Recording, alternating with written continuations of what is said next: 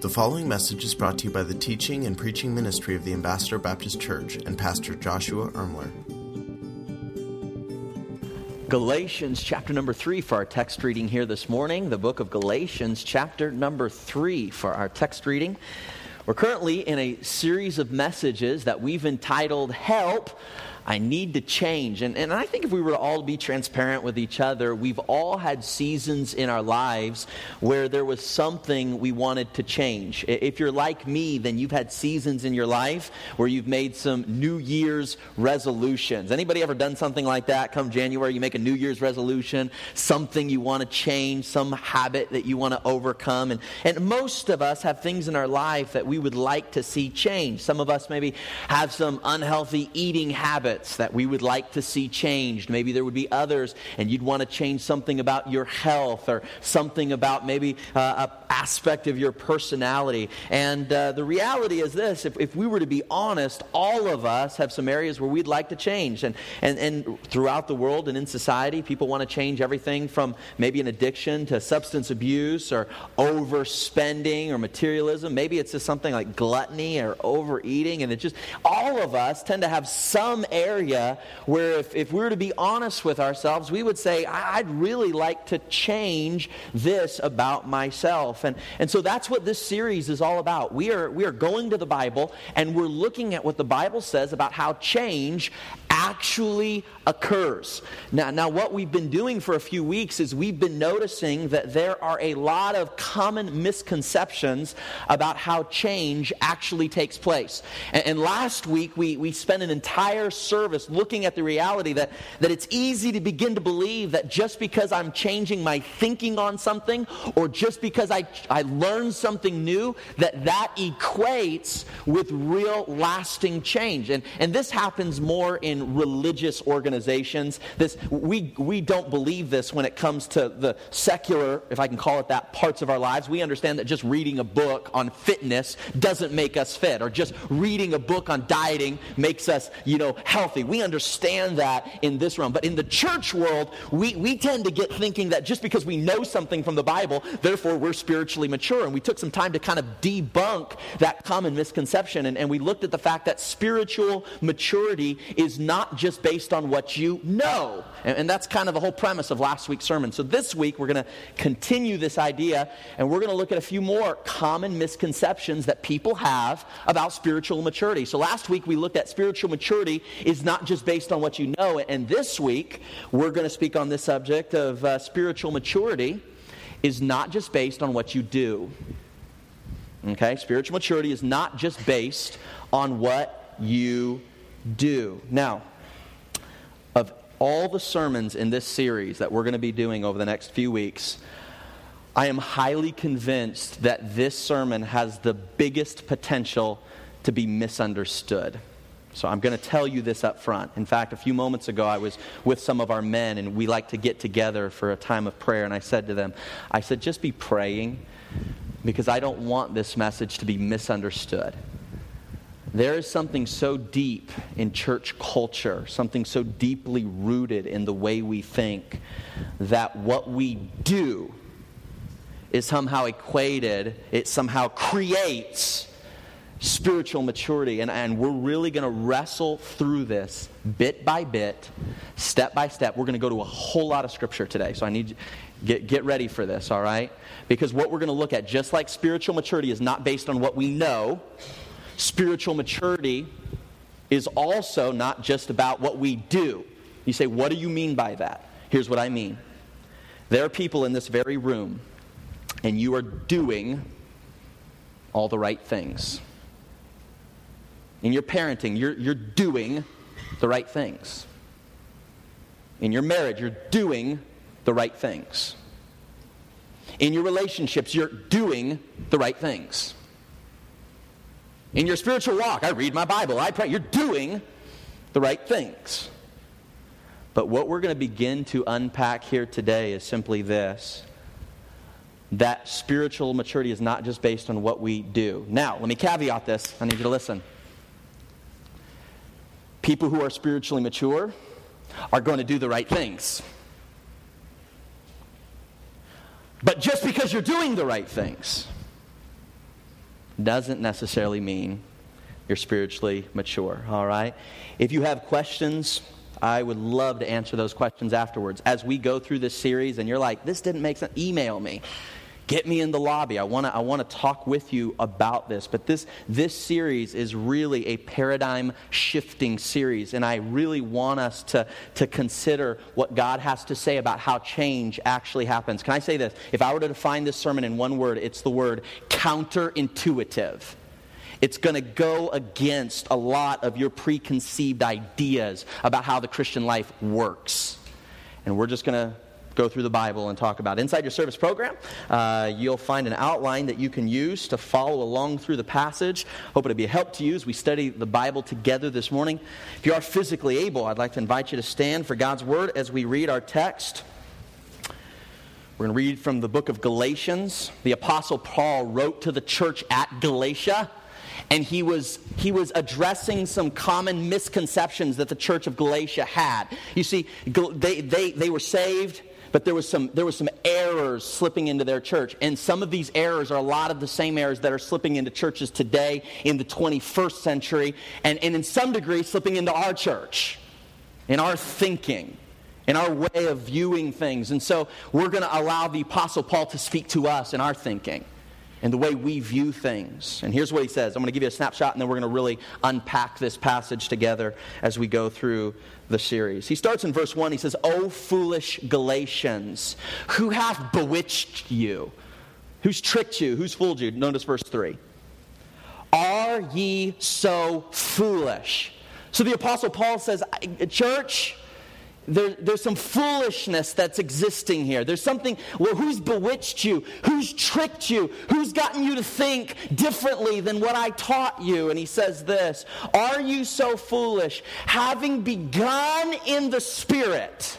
And what we're going to do is we unpack this. He's saying here, when you got saved, your faith began with the Spirit of God doing something in you, doing something through you. It was not works of your own righteousness, it was His grace, it was His strength by faith appropriating, giving you salvation. He says, That which you have begun in the Spirit, notice this, are ye now made perfect by the flesh? Who's bewitched you? You were saved by grace through faith. And here, what the Apostle Paul is saying is he's addressing uh, some doctrinal problems that were happening at the church of Galatians because they knew that you get saved by grace. It's God's strength, it's His gift to you. You appropriate it by faith. And now, the church of Galatians, they were thinking, now, in order to be perfect, in order to mature, in order to become spiritually mature, I got to do it in the flesh. I can do this. You see, the Galatian error had two forms, and I'm going to let you sit down. Two forms. There were two errors that are refuted in chapters number one through chapters number three. The first error was thinking that obedience to the law was necessary for salvation.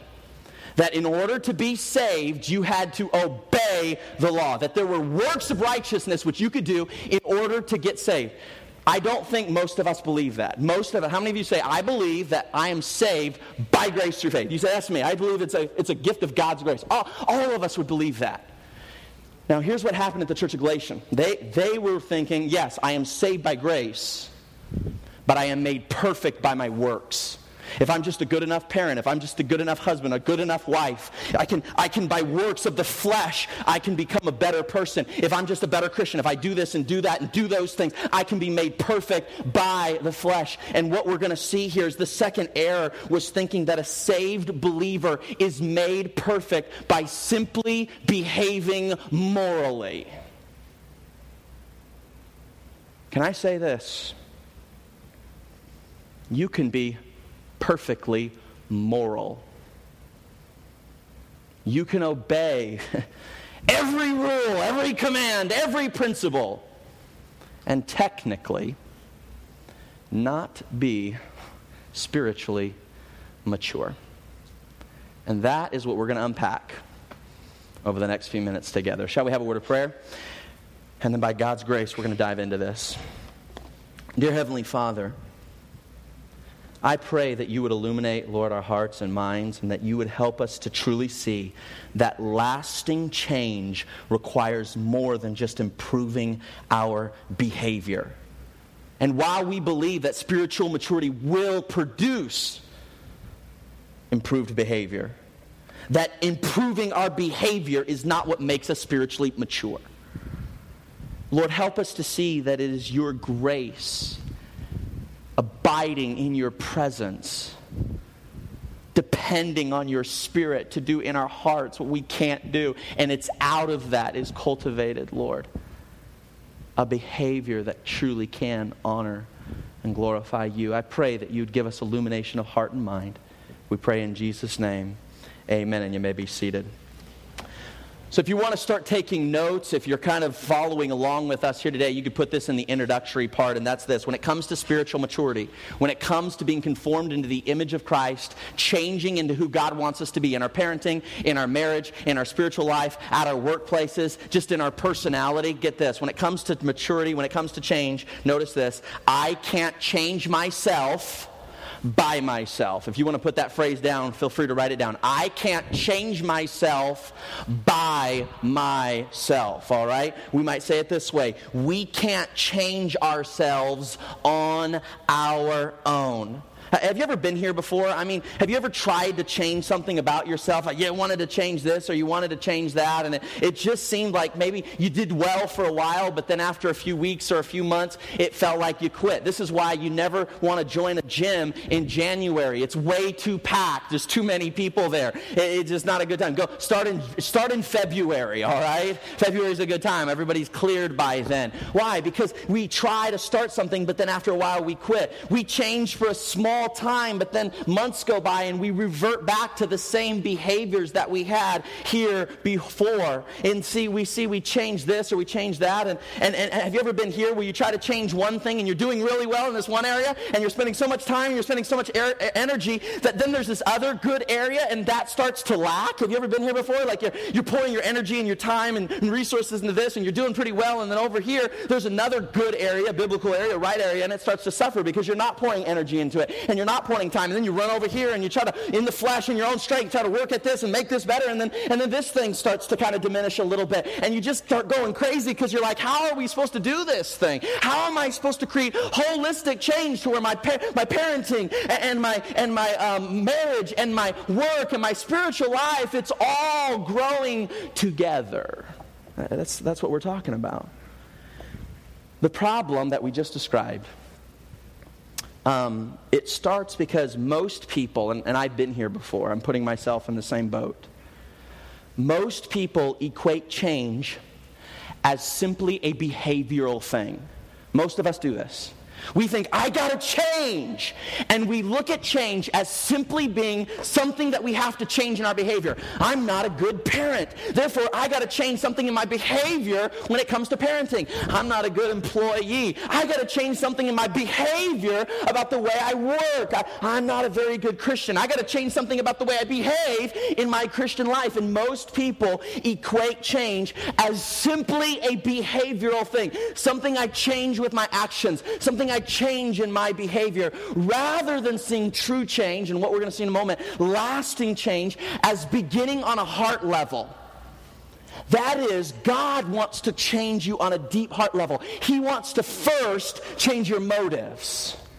What drives you? He wants to first change your values, what's important to you. He wants to ch- first change your attitude, the way you view your world. He wants to first change all those inner, beyond the sea, the root parts of who you are. Because here's what happens when the Spirit of God is able to change your motives, and the Spirit of God is able to change your values. And when the Spirit of God is able to change the way you see your world, when the Spirit of God is able to change your beliefs, the way you process information, the way you, the, your worldviews, the way you see people around you, you allow God to change you on a deep heart root level. Guess what? Behavior like fruit just begins to blossom.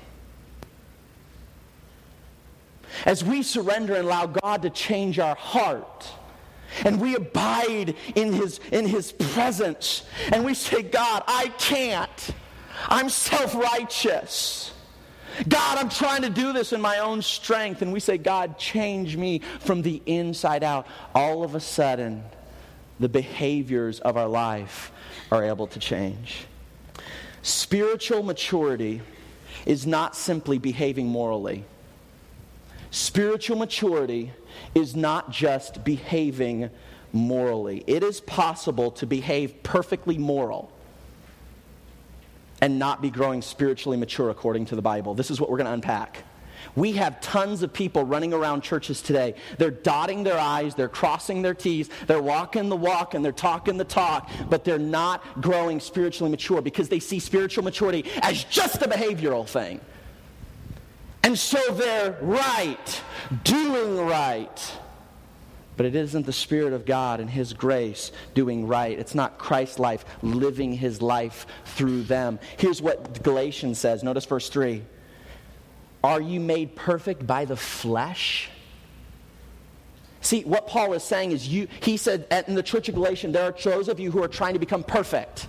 You are become, you're trying to become perfect parents. You're trying to become perfect church members. You're trying to become perfect spouses. You're trying to become perfect, you know, uh, employees. You're trying to become perfect people and perfectly mature, but you're doing it in the flesh. And, and this word flesh in our modern churches means nothing to most of us. We all have our own definitions as to what flesh means. And basically, the way we define it is sin, when I'm doing wrong. That's what flesh is.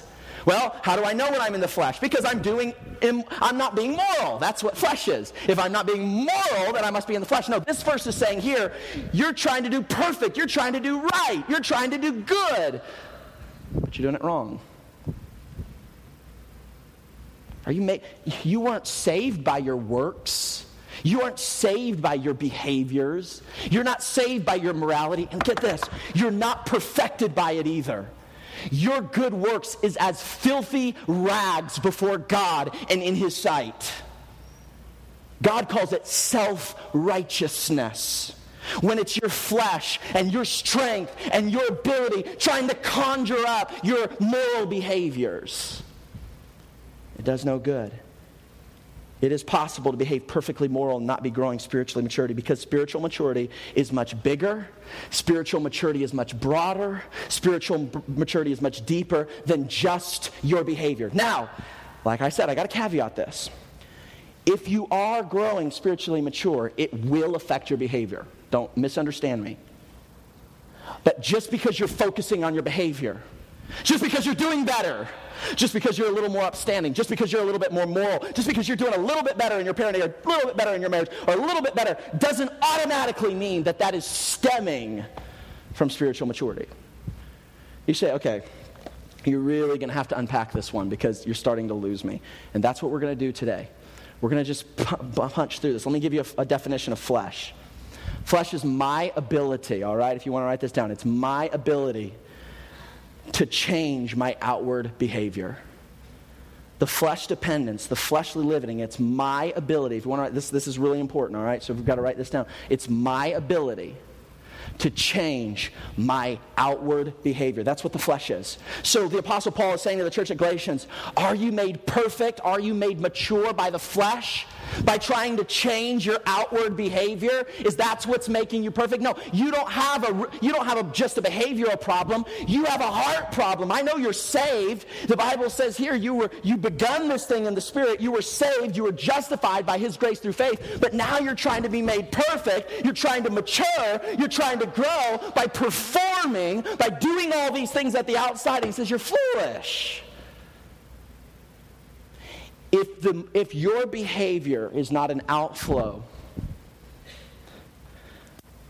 of spending time in the presence of God and His Spirit and Christ living His life through you, the Bible says it's flesh. So, how do we know? Here, here's the question How do I know if it's Christ living his life through me or if it's just me and my flesh? Because you know most of us do?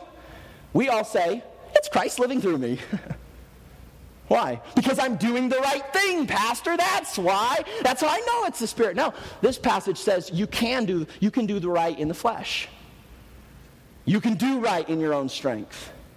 You can morally behave without the Spirit of God. You say, prove it to me. There are cults all over America that do it. Tons of cults morally behaving, raising nice, upstanding little families wonderful little marriages, hardworking at work, It is not Christ doing it through them. We could go from cult to cult, from religion to religion. Many that are morally upstanding citizens, but it's the flesh. So how do we how do we be not deceived? How do we how do we as believers all right, how do we know whether it's Christ living his life through me or if it's flesh dependence? You say, "Well, how do, No, pastor, I'm not because because I'm I'm filled with I'm filled with Christ." I say, How do you know you're filled with Christ? Because I'm doing right. Do you, try, i want you to get this. Just because you're doing right doesn't mean you're filled with the Spirit. No, it retroactively validates, because I'm doing right, it retroactively validates everything that got me there. No. Just because you landed at a moral behavioral position doesn't retroactively validate everything that got you there. It doesn't retro- retroactively validate your motives. It doesn't retroactively validate your, uh, your values. It doesn't retroactively validate your belief system. It doesn't retroactively validate what got you to that place. See, the Pharisees, they were amazing when it came to doing the right things. And Jesus looked at them and said, On the outside, you're beautiful. You're awesome. But on the inside, you're like dead man's bones. Who was Jesus the harshest to? The unrighteous or the self righteous? It's easy to show somebody outside the church, relatively easy, that they're unrighteous. It's very difficult to show a church that they're being self righteous. Very difficult. In fact, I find it's harder to show somebody and to be revealed to myself that I'm being self righteous than to reveal somebody who's unrighteous. You go down the streets and you go to some, you know, on some kind of, you know, checkered part of town or some kind of thing like that, and you tell, hey, you know you're a sinner, they're going to be like, yeah, dude, I totally know. I'm a sinner. I'm a bad person. It's not too hard to convince somebody they're unrighteous. Try to convince somebody sitting in the average church pew that they're being self righteous, like World War III. I can't not self righteous. Look, Pastor, look what I'm doing. As if what somebody does totally retroactively validates everything that got them there the motives, the values, the behaviors, the beliefs, the attitudes. And like that stuff's all okay because look at where the end justifies the means. I arrived. No. What we're going to see from this passage is there are damning effects to behaving morally in the flesh. It's horrible. This is why Jesus was so harsh on the Pharisees and the legalists because you got it together on the outside, but the inside you're as dead man's bone. That's why, that's why the Apostle Paul said, Oh, foolish Galatians, who's bewitched you? Why are you being deceived? I taught you the truth. I showed you that salvation was by grace, his strength, by faith, appropriating belief, dependence upon him. Why are you now being bewitched into thinking false fables that somehow you can be perfected, that somehow you can be made more righteous, that somehow you can self improve because you just try a little harder? And he says here, Are you now? It's a rhetorical question. Are you, you started this thing in the Spirit by His grace? Are you now made perfect? Are you become spiritually mature in your own strength, in your own flesh, in your own way? Rhetorical, but the answer is no. But how do we know? Because self righteousness is so deceptive. I, I, I get deceived over and over and over again by my deceptive heart. I, regularly self righteousness seeps in, and it takes somebody, or it takes some person, or it takes God's word to reveal and open my eyes and say, wow, this is ugly. This is really ugly. And yeah, on the outside, we've got it together.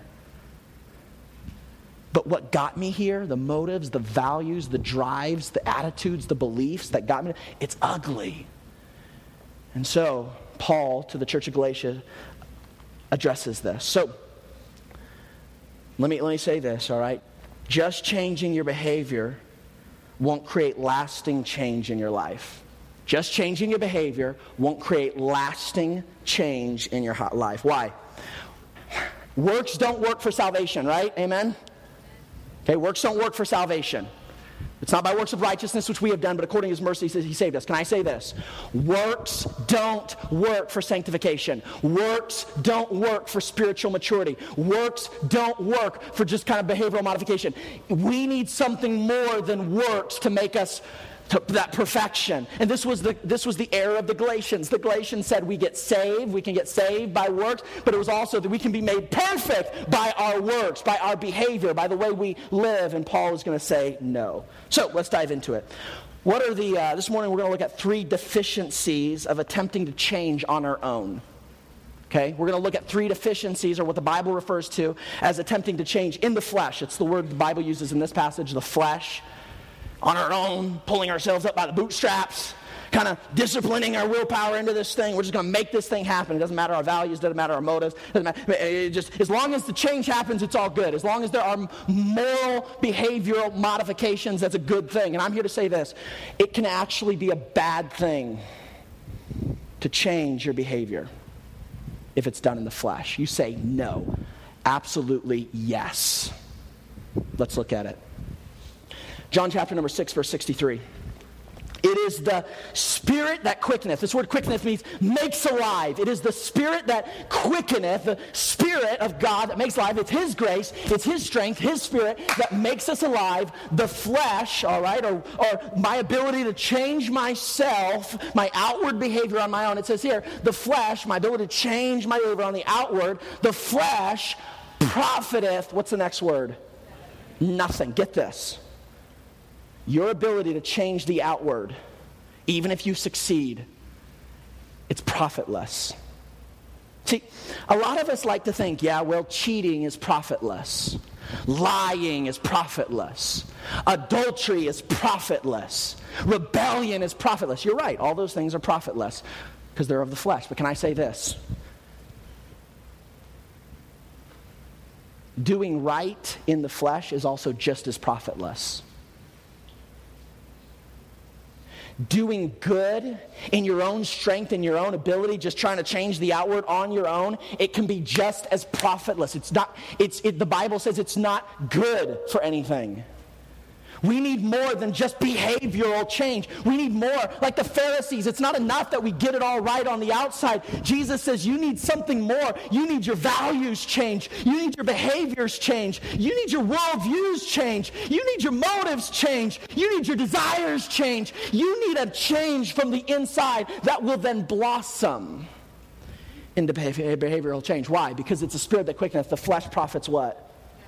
It doesn't profit anything, which leads us to the first deficiency of behavioral modification, and that is this only modifying your behavior, only modifying our behavior without allowing Jesus to change our heart is profitless. It is profitless. That's what this verse teaches. It profits nothing. Some of you are trying to, you're going to try to go to work tomorrow in your own flesh and you're going to try to do good and you're going to try to do right and you're going to try to do all the right things and you're going to find out why isn't it working? I'm trying to live a good marriage and I'm tr- god knows i'm trying to be a good spouse and he knows that i'm trying to be a better husband a better wife and try, he knows i'm trying to be a better why isn't it working? I'm doing it all right. I'm doing exactly what god told me to do. Maybe it's profitless because it's in the flesh. I don't understand. God, I, I, have been reading your book upside down. I've read every book. I've gone to every seminar. God, I'm doing exactly what you tell me to do, God. I'm doing it all right, God. You owe me. Why isn't it, why isn't it working? Because only modifying your behavior, flesh dependence, is profitless. Not just flesh dependence and sin. We know that lying and cheating and adultery, we know that's profitless. I'm here to say this that raising your family and trying to have a good marriage and be a good employee, if it's done in the flesh, it's just as profitless. Now, granted, there are some social ramifications, okay? I, am going to give you that. There are, there are positive social ramifications to some degree about being a good employee in your flesh at work. I'm not going to deny you that there are some social ramifications, but what we're talking about is spiritually. Spiritually before God, it is absolutely profitless. In the, in the church world, in the spiritual realm, there is no value to it.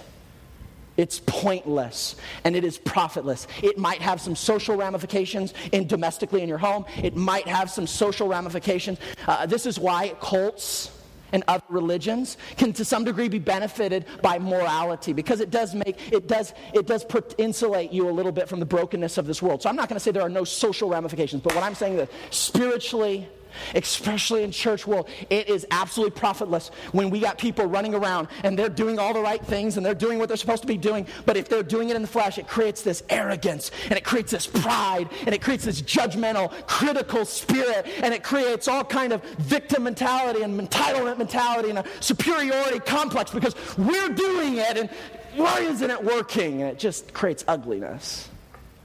It's profitless I want you to see more of this. Zechariah chapter number 4, verse 6 says it this way It is not by your might nor by power. You can try to do this in yourself. You can use all your might and all your ability and all your strength and all your power, but it's not by your might. It's not by your power, but by my spirit, saith the Lord. Here's what's happening there are some marriages in this room, and there are some parentings in this room, and you're doing it all right, and you're wondering why it's not working. And I'm going to tell you one of the reasons because it's you.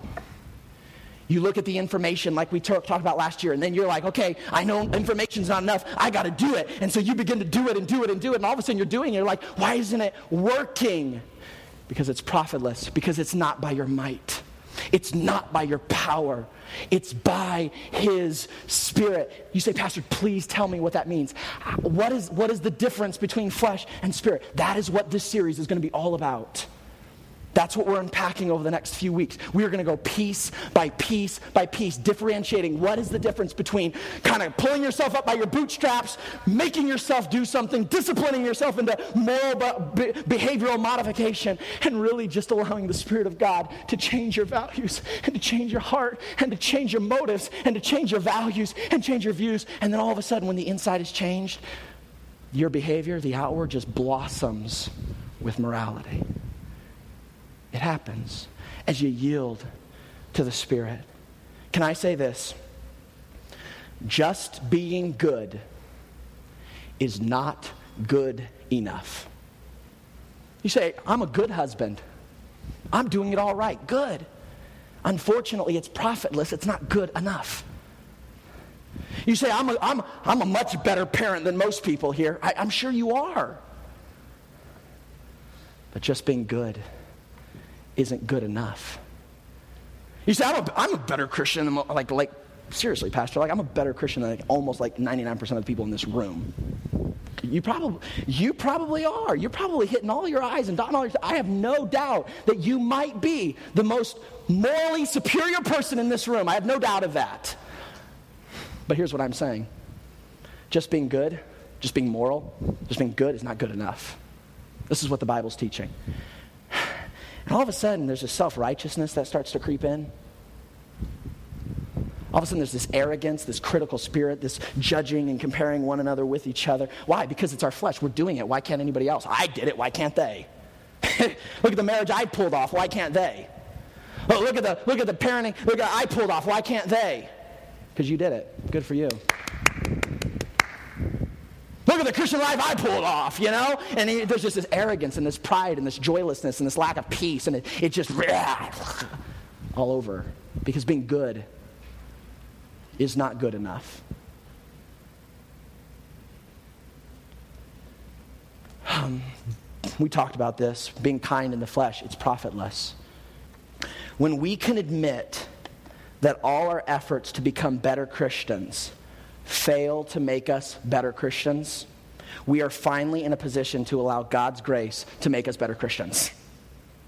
You say, I'll say it one more time. When we can admit, when we have the humility to admit that all our efforts to become better Christians fail to make us better Christians, when we get there in the humility of our hearts, we are finally in a position to allow Christ's grace to make us better Christians just changing your behavior won't create lasting change in your life. That's what I'm trying to say. It is profitless, the Bible says. It profits nothing. This is what I'm trying to get across, just doing all the right things. You say, well, I just I believe in the phrase, fake it till you make it. right, fake it till you make it. That's awesome. But it'll be profitless. It's profitless. I'm not saying you won't have some social benefits from it. There are probably socially in your office in a broker. It, it, might it might have some social benefits, but spiritually has zero, it's profitless. 100% profitless. Okay, now get this. This is where it gets this is where it gets crazy. Not only is flesh, my ability to change my behavior on the outside, not only is it profitless, but I want you to see this because if you want to turn over to Second Corinthians if you want to chapter number 3, you're going to see that not only is it profitless, but it gets even uglier than that. Notice what the Bible says. 2 Corinthians chapter number 3 verse 6. For the letter killeth, all right? But the spirit giveth life. The letter. What's the letter? Just let's, let's think. Let's put on our thinking caps for a moment. What is the letter? What do you mean the letter? Like, like R's kill? Q's are out to get me? the letter, it, in its context, it's talking about the letter of the law. So the Apostle Paul is saying to the church at Corinth, he's saying, for the letter of the law, it kills. He's talking to Pharisees and legalists, and he's saying, You're out there and you dot your I's and you cross your T's and you walk the walk and you talk the talk. Your behavior is perfect and everybody knows it. You're doing what you're supposed to do, you're saying what you're supposed to say, you're walking the way you're supposed to walk, you're talking the way you're supposed to talk, you stand the way you're supposed to stand, and dress the way you're supposed to dress. You only listen to what a good Christian is supposed to listen to. You've got it down. You follow the letter of the law. And here's what the Bible is saying just the letter of the law. Just, just behaving morally. Not only is it profitless, here's what this verse is teaching it actually kills. Just behaving morally and dotting your I's and crossing your T's, and you can look at everybody else how they're not doing it. Man, look at them. I'm sure glad I pulled this one off. Can I say this? The letter of the law, just the letter of the law by itself, it, it not only is it profitless, it actually kills. Here, here's what's happening it is the Spirit. It's God's Spirit, Christ living through us. It's His grace and His strength as we just literally bask in His presence and say, God, I can't do this again today. I can't be the parent you want me to be. I've tried and I've failed. And even when I do, I fail miserably. And when I succeed, I even succeed more miserably. God, I can't. I need your presence. I need your strength. I am unable. I can't. God, do through me what I can't do it with that spirit of humility, with that spirit of grace. Just letting Him to change your heart and your values, allowing Him to change your motives, change your views, change your beliefs. And God, and all of a sudden you're going to see that the Spirit gives life. The Spirit brings joy and peace and faith and love. The Spirit gives life. Just being moral in the flesh, it kills. So here's point number two. Are we ready for this? I want you to see this. Number two. Only modifying your behavior with allow, allowing Jesus to change your heart is actually counterproductive. Can I say this? And this is hard for me to say, and I want you to know this. Some of you are trying so hard to have the world's greatest marriage, but if it's in the flesh, not only is it pointless and profitless, it's actually counterproductive. You're actually hurting the very thing you're trying to help. And all, you work so hard at trying to create this great marriage, and you're making it worse because of your, you're doing it self righteously. You so badly want to be a better parent, and so you're dotting your I's, you're crossing your T's, you're following the letter of the law. You have read every book, you've been to every seminar, you know exactly what a good parent is supposed to do, and you do it to a T. And can I say that if it's done in the flesh, if it's done in your own strength, you're actually hurting your children. You're hurting them. You're hurting your marriage. See, I want something big for your guys' marriages. I want something big for your families. I want something big for your children. I want something big for your life. But it's just modifying your behavior, just doing what's right, just dotting the I's, crossing the T's, just walking the walk and talking the talk, just morally improving your life, modifying with your little checklist Christianity. I did this, I did this, I did this. I'm just here to, t- I'm here to warn you in the flesh it's actually counterproductive. It is destroying the very thing you're trying to build. Some of us, without even realizing it, we're destroying our marriage, doing everything right. We're literally like destroying our families, doing everything right. Because the letter of the law it kills. If it is not the Spirit of God, you say, but Pastor, it is the Spirit of God because look, I'm doing right. No, we saw in Galatians you can do right and still be in the flesh. That's what we're saying. See, most of us as Christians, we think if I'm doing right, that means I'm spirit filled. If I'm doing morally, that means I'm filled with His grace. If I'm doing what I'm supposed to be doing, that must mean Jesus is doing it through me. Here's what we got we got a bunch of Pharisees, we got a bunch of legalists running around, and because they're doing right, they're giving Jesus the credit. Look, Jesus did this. Look, I'm doing everything perfect. It's Jesus. And Jesus is looking down and saying, What in the world? Just because you give Him the credit doesn't mean it's Him doing it. I'm glad you give him the credit. That's kind of cool. But just because you give him the credit doesn't mean it's actually him doing it. This is why Paul was so adamant to the church at Galatia. He's saying, Who bewitched you? Who tricked you? You're being so foolish. You know that salvation only comes by grace, His strength, as Christ lives His life. You know this about salvation. What makes you think that now you can continue in the flesh? Are you made perfect? Are you made spiritually mature on, in your own strength? The rhetorical answer is no. You're, it's counterproductive. And I hate to say this, and I, I'd hate to give you negative news. I really do. I don't like it. But there are some people in this room and you're destroying the, the very thing that you so desperately want to improve. And you're sincere about it. You're sincerely trying to read, and you're sincerely trying to grow, and you're sincerely trying to do your best, and you're, you are sincere. And yet you look around and you're like, why is it falling apart? Why is it not working? I'm God. I'm going to church. I'm doing what you're telling me to do. Why does it seem profitless? And why does it seem counterproductive? Why does it seem like it's actually making all this worse? Because the letter of the law, it kills. The letter of the law, it destroys. The letter of the law, it makes it worse. See, we live in a society that wants to tell you just do what you, just just behave on the outward. just do what you're just morally improve regularly. It'll all work out. I'm telling you, according to the Bible, it's false.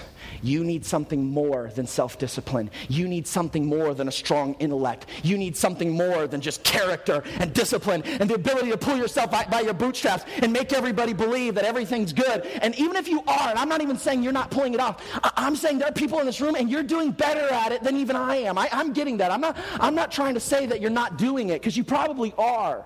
On the outward, you're doing probably better than I am and better than others than others. But I'm here to say this just because you're doing better doesn't mean it's going to work. Works for salvation don't work. And works for spiritual maturity don't work. Works for your marriage don't work. Works for your parenting don't work. So, how you, you just saying we can be passive and lazy, we're going to get to this one week at a time. We're going to dive in. We're going to drill into this thing. By the time we're done with this series, we're going to really clarify all these questions that you have in your mind. But before I build something up as to what real change looks like biblically, I must tear down what most of us think spiritual maturity is. It's more, spiritual maturity is more than just what you know. We talked about it last week. It's also more than just what you do. Now, if you're spiritually mature, if God's Spirit and God's grace and God, it's working through you, you're going you're gonna you're gonna grow in maturity and morals. You're going to grow morally. I, I believe that. But some of us here are trying to run around grow morally as parents, in our marriages, as Christians, we're doing it all right and wondering why it's just not working. And I'm trying to help us with this. Okay? The letter, it kills. Uh, let, you can actually hurt the very things you're trying to help. Some of you are hurting your marriages that you're trying to help. You're hurting the children you're trying to help. You're hurting the grandchildren you're trying to help. You're hurting the boss that you're trying to help. You're hurting the church that you're trying to help. You're hurting your loved ones that you're trying to help. I'm not doubting that you're sincere. I'm not doubting that with the best of your ability, you're doing the best you can. I'm not doubting that. I'm, I'm, you're, you're doing good. I'm just saying this. The letter by itself, just the letter of the law, it kills. Jeremiah 17, verse 5 says, this, says it this way Thus saith the Lord, Cursed be the man that trusteth in man. You say, what's he talking about? The next phrase points it out. It says this, and maketh flesh his arm. Okay, back in biblical times, your arm was a symbol of your strength. Your arm was the symbol of how you got things done. And so God is saying here, hey, you're going to be cursed. Not only is it pointless, not only is it profitless, but literally there's a curse when you make the flesh, you make your ability to pull yourself up by your bootstraps and make your life better and behave morally in a more superior way than somebody else. He says, you, when you make flesh your arm, you're cursed, and those whose heart depart from the Lord. Yes, you're doing all the right things. Some of you, you've read more books than you have had spent time just abiding in the presence of the Bible and His Word. And you wonder, why isn't this thing working? Your, your heart's departed from the Lord. You're still trying to behave. You're still trying to do right. You're still trying to be the good parent and be the good spouse. And it's a noble, noble intention. I commend you for the intention to some degree. But when, you, when your heart, all of a sudden, it's been, it's been a while and you you, you have not come before the Lord in a spirit of humility and you've not told God, I can't. And you haven't told God, even when I can, it's self righteous. And even when I can, it hurts. And even when I can, I fail miserably. And God, even when I succeed, I succeed more miserably. Because even in my success, it's laced with pride. And even in my success, it's laced with arrogance. And even when my success, it's laced with a judgmental spirit. And even in my success, it's laced with a critical attitude. And even in my success, success, it seems to make things worse because it's not the flesh that fixes things. Works don't work. You need the Spirit, grace, and person of Christ to live his life through you. When he's doing that, it'll produce some of these fruits. But don't focus on that. Focus on your heart. Start with the heart. You say, well, let's get practical, Pastor. Talk about the fruit. I promise you, I'm going to get there. But let's do this one step at a time. Stick with me through this series because the reality is this works don't work. And if you don't get this, then everything I say over the next six weeks about how God wants to mature spiritually, you're going to view through a lens of behavioral modification, looking for little checks that you can do in your life to make it better, to make your family better, to make your marriage better, make your Christian life better, make your church member. You're going to view it through this behavioral modification lens, and you will sabotage the very maturity that you have so so desire to see happen in your life. And so we got to start with first things first. Modifying your behavior without, allow, without allowing Jesus to change your heart is counterproductive. It literally hurts the very thing you're trying to help. Oftentimes, the most stressed out people, believe me, I've been here many times, too often and this is why the Spirit of God so convicts me again and again and again. Oftentimes, the most stressed out people are the ones trying to pull off the Christian life in the flesh. Now, just because you don't have stress, that's not, that's not the single one indicator that you've got it all perfect, but it is a indicator. It might, it, it might reveal something. If this is you, if you're stressed out in your Christian life, can I say this? You are probably frustrated with Christianity and the church, and you're looking now for an easy way out. Because for two, three, four, five, ten years, you've been trying to live the Christian life in your flesh, in your own strength, trying to produce a positive Christianity. I'm just saying, it's, it's, it is so exhausting. I've been there before. And in seasons, I go back to that place. It's exhausting and it can't be done permanently. And so, if that's you today, you are literally in your heart, you're looking for a way out of this thing. And, and your heart will tell you, any way out, I'll take it. Because you just, it, and I, I, I understand, I agree with you, it is exhausting. The Christian life was not meant to be lived in your own flesh and your own strength. If you're trying to do it, I guarantee you, you are miserable right now. If you are trying to be a parent in your own strength and flesh, you are stressed out as a mom, you're stressed out as a dad. You're just, I mean, you're, you're, having thoughts of like, how do I get out of this thing in your jobs, in your church? I'm just saying this the flesh driven Christian life is the most exhausting thing in the world. Many of us have been there.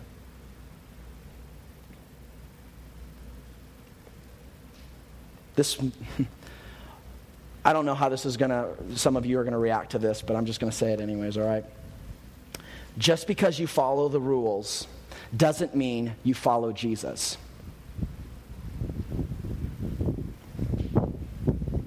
Just because you follow the rules doesn't mean you follow Jesus.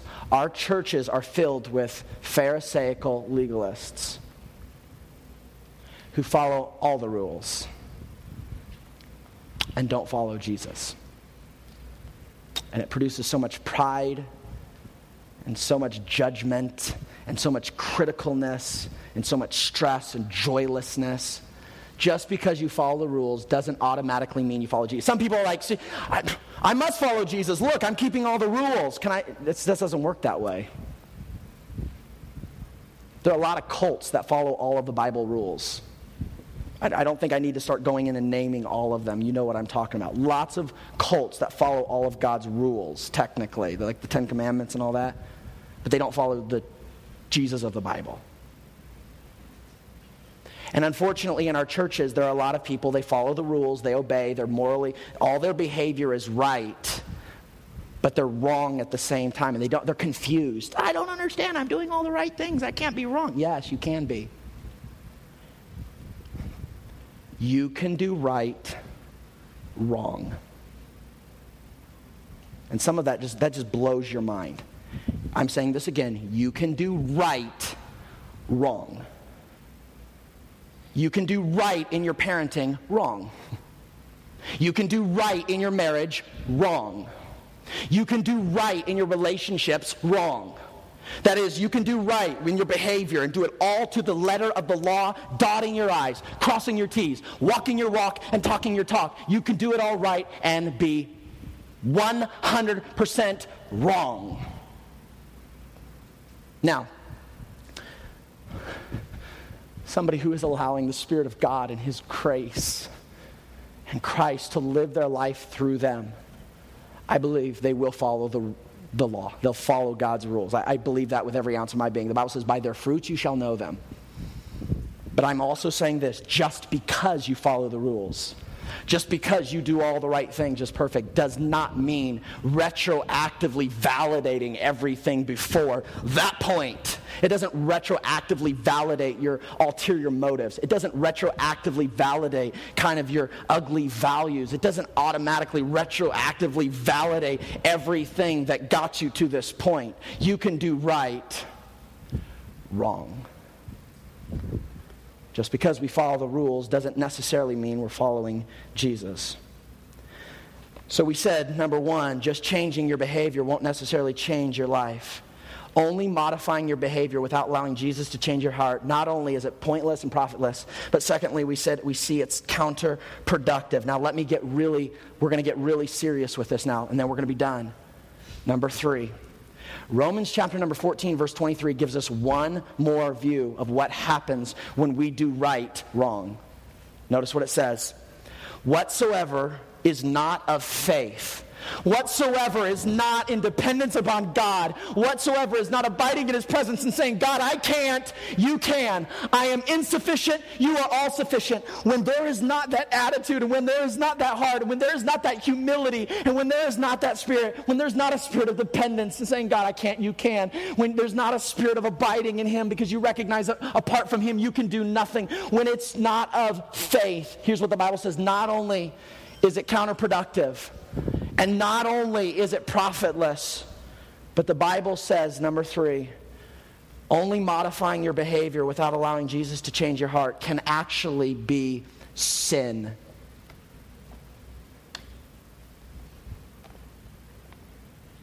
Get this. This is serious. Sunday school teachers can teach our children doing all the right things and be in sin. We can have choir members singing all the right things in sin. You can parent to the letter of the law and actually be sinning. You can be doing everything you're supposed to be doing in your marriage. And the Bible says it can literally be sin. Because sin is deeper than just your behavior. Let's get a little theological with this. The Bible says that in sin, our mother did what? We were conceived in sin. I'm going to say this. You had a sin problem before you ever rebelled. You had a sin problem before you ever disobeyed. You had a sin problem before you ever lied. You had a sin problem before you ever cheated. Your sin problem is deeper than your behavior. So behaving properly doesn't fix the sin issue.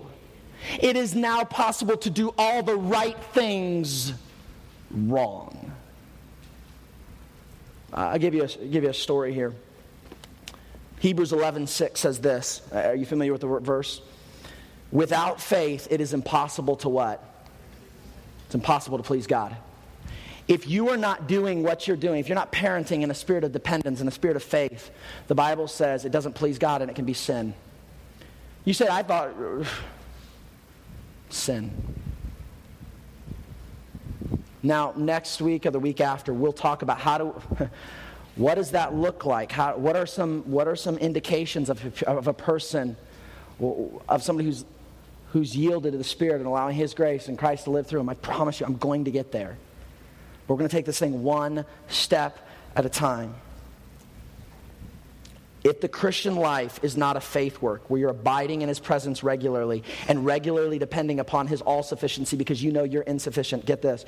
If a Christian life is not a faith work, sooner or later it'll be a failed work. If your life is not a faith work, eventually, don't, not might, could, it will be a failed work. In that you might succeed, I mean, you might fail miserably or you might succeed even more miserably. Succeed with arrogance and pride and an entitlement mentality, a superiority complex with no humility. You'll succeed more miserably than you could even have failed. Because only modifying your behavior without allowing Jesus to change your, change your heart can actually be sin. One day we're going to stand before God, and all of our works are going to be tried by fire, what sort they are, and some will be gold, silver, precious stone. Others will be what? Wood, hay, and stubble. Some of your good works will be burned by fire because good works alone are not the goal. Jesus is the goal. And it is possible, like we see in the book of Galatians and many other places, it is possible to try to perfect yourself in the flesh. It's, it's possible to try to do better in your own strength. And it's pointless, it's profitless, it's counterproductive, it destroys, and at times it can even very be sin. You say, doing right can be sin? Yes. If it's not a work of faith.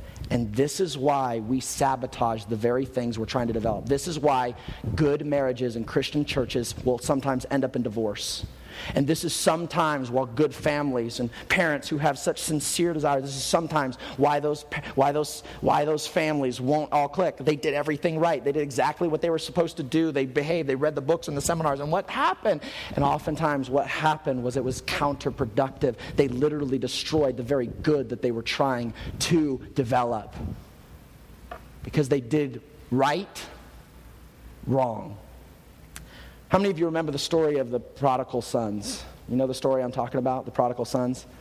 There was the unrighteous son. He was so rebellious. Father, give me my inheritance. And then he lived it out with riotous living. And he was unrighteous and wicked and sinful and all this kind of stuff. He was the unrighteous son. And then he comes back. I, I, I prefer to call that story the two prodigals.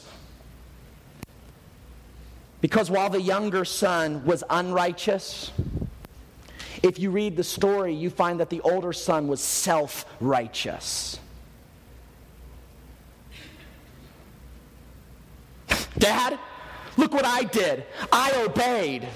God, I did what I was, uh, Dad, I did what I was supposed to do. I didn't run from you. I didn't cheat from you. I didn't take your stuff. But why don't you throw me the party?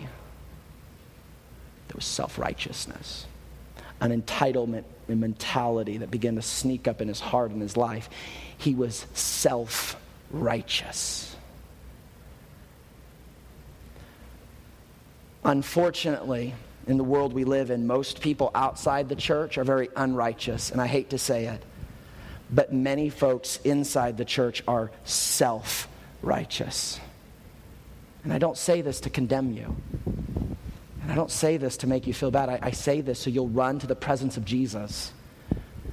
So you'll abide in his presence and say, God, the very best I have to offer is self righteousness, self reliance. God, I am broken and I am flawed and I am a failure. And God, the, I will either fail miserably or succeed more miserably. God, I am insufficient. And so I cast my dependence upon your all sufficiency. And this is a moment by moment walking in the Spirit, recognizing you're broken, recognizing you're fallen, recognizing that but for the grace of God, you'd be worse than everybody else that you view view from your lens. And there's a humility and there's a just a there's a brokenness that you walk through life recognizing without Jesus you're nothing. You can do right, wrong. See, a lot of us, oftentimes I do right and I do it wrong. I'm so embarrassed. It breaks me so much to think that many times I do what's right and I do it wrong. Many of you have experienced me do right, wrong.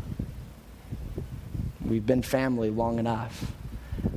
A lot of us have seen you do right, wrong.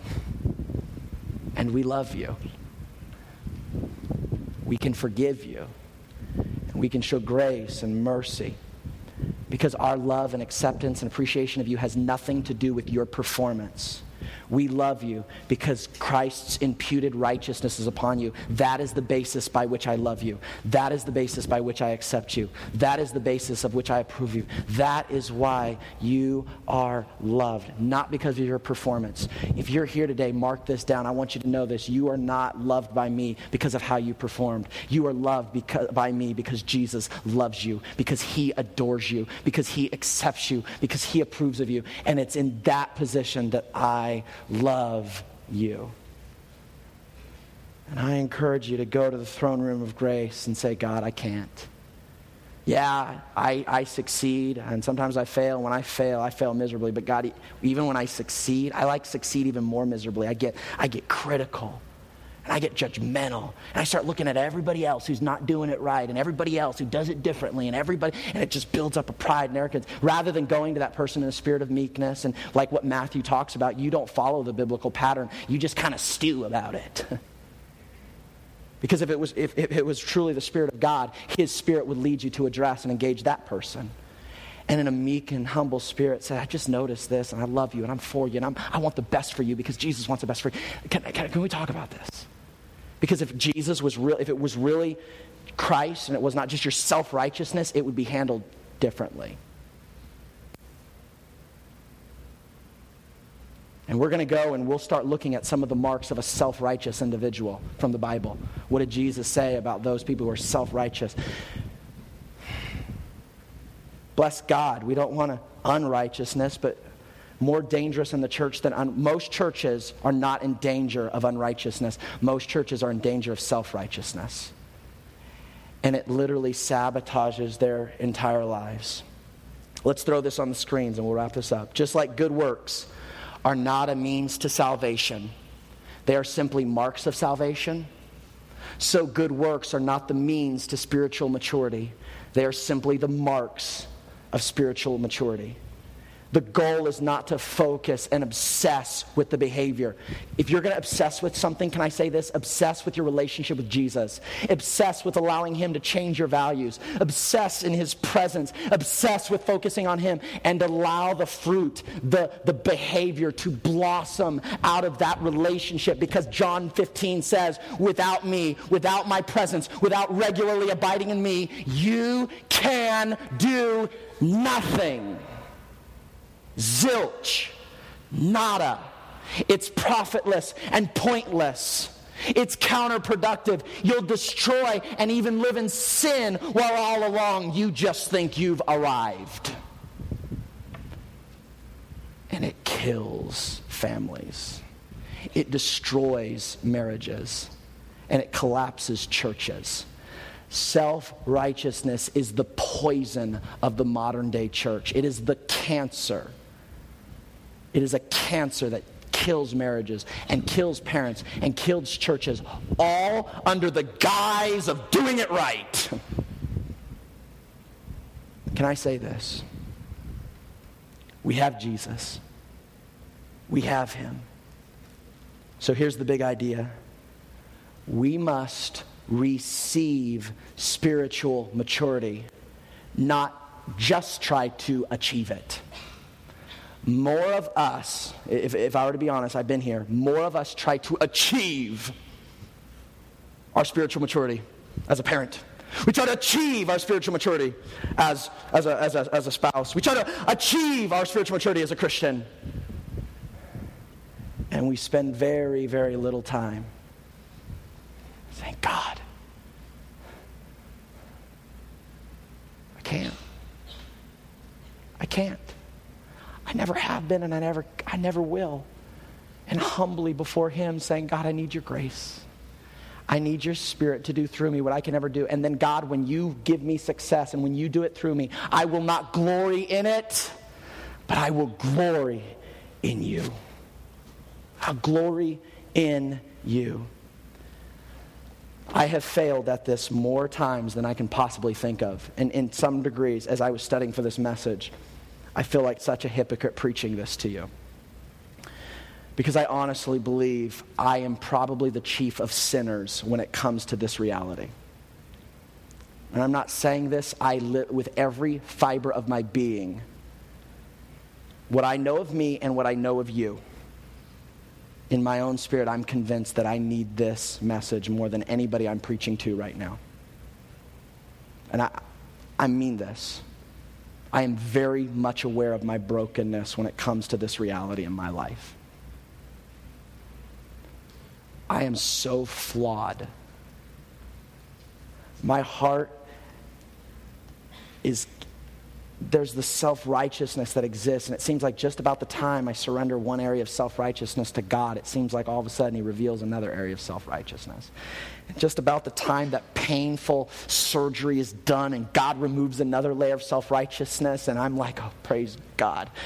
And like just about the time I'm like recovering from that spiritual surgery, it's like God's Spirit points out another area of just self righteousness. And it's so painful as he removes layer after layer after layer of self righteousness.